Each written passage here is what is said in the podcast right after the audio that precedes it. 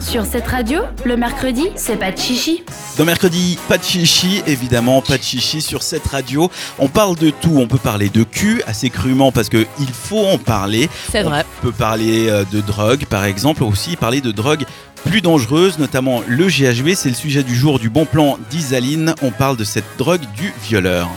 Oui, donc on va parler de GHB, de son vrai nom, donc acide gamma hydroxybutyrate. C'est pour ça qu'on l'a appelé GHB, parce que c'est trop Beaucoup compliqué plus à dire. simple, ouais, ouais. C'est en fait un psychotrope dépresseur. Ça signifie en fait qu'il agit sur le système nerveux en le ralentissant. Donc il est normalement utilisé à des fins médicales, mais malheureusement, bah, il est plutôt connu effectivement comme la drogue du violeur. Et bien pourquoi? Parce que le GHB a un effet de désinhibition et d'euphorie qui est assez similaire à l'alcool. Il y a même des gens qui prennent ça en soirée, alors j'en connais, je veux pas les nommer, mais plutôt que de boire sur toute une soirée et de payer 50 balles ta soirée au- en club, ils prennent une dose de GHB, relativement basse, euh, pas comme si on allait te violer, histoire d'être un peu désinhibé, faire la fête comme les autres, mais en ne buvant rien. C'est spécial hein, quand même. Ah c'est un délire, hein, on Oui. est sur une autre planète là, mais, Bah ouais. mais ça existe. Donc effectivement, donc il est décuplé, mélangé à de l'alcool, et c'est justement pour ça qu'on nous répète de surveiller nos verres en soirée. Parce qu'en Mhm. général, c'est là qu'on se fait avoir. Mhm. Donc le GHB, provoque un état de somnolence et des pertes de mémoire, et où ça pose un vrai problème, c'est que lorsque quelqu'un se fait droguer, il est en fait décelable dans le corps que durant 12 heures.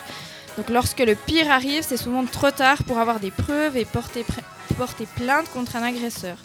Du coup, ça a donné des idées à certains, et vous vous souvenez peut-être de cette histoire de vernis à ongles qui détectait la présence de GHB. C'est le vernis qui changeait de couleur quand tu mettais ton doigt dedans et qu'il y avait du GHB dans ton verre, c'est ça? Exactement, Voilà. ouais. En fait, c'est la start-up euh, American Undercover Colors qui a développé ça. Et le principe donc était très simple, comme tu disais, tu trempes ton doigt dans le verre et si le vernis change euh, de couleur, il faut surtout pas boire ton verre parce que ça veut dire qu'il a été contaminé.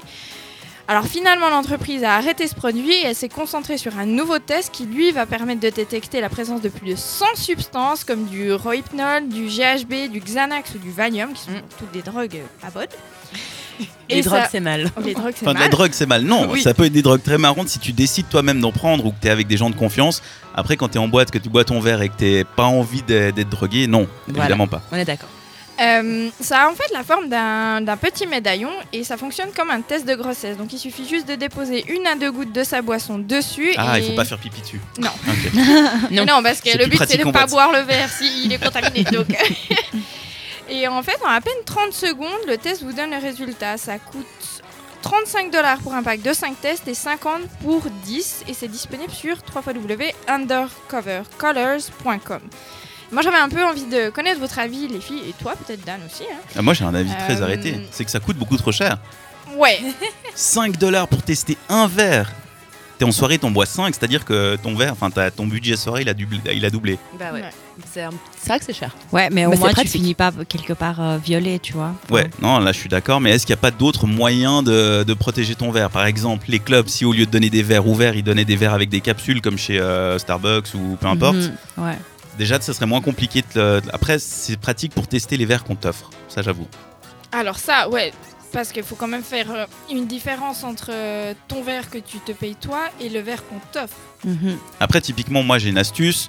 Et alors que je suis un homme et théoriquement je risque peu de choses, mais mon frère soupçonne d'avoir une fois été drogué en boîte, c'est vrai.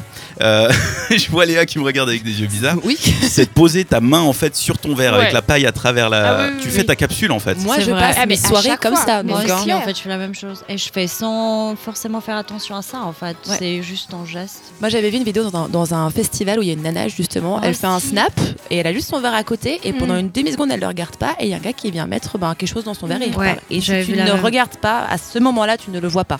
Mhm. Et c'est très flippant. Ah non, ça Mhm. va super vite. Ils sont entraînés, donc euh, ils sont beaucoup Ouais. plus. euh, comment dire euh, ils, arrivent plus facilement à le faire que toi à les empêcher de le faire en fait. Tout à fait. Ouais. Et sinon, euh, qu'est-ce que vous pensez vous des verres qu'on vous offre Vous faites quoi? Est-ce que vous les acceptez? Est-ce que vous les refusez par non, principe? ref- Moi, je refuse. Je refuse. Je sais pas, je vois peut-être le mal partout, mais je sais pas. euh. Moi, ça fait longtemps qu'on m'a pas offert de verre, donc.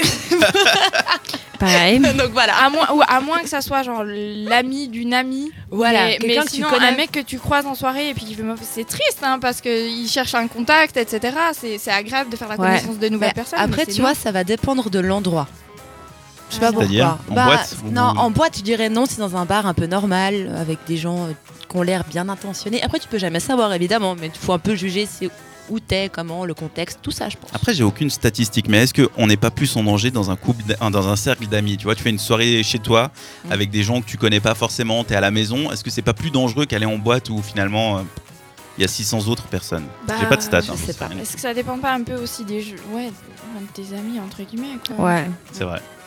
Bon bah Ouais. c'était là intéressant. On rappelle le site pour acheter ces tests de grossesse pour les verres de drogue. Et les vernis aussi. Hein. C'est www.undercovercolors.com. Merci Isaline. Le mercredi, pas de chichi jusqu'à 22h.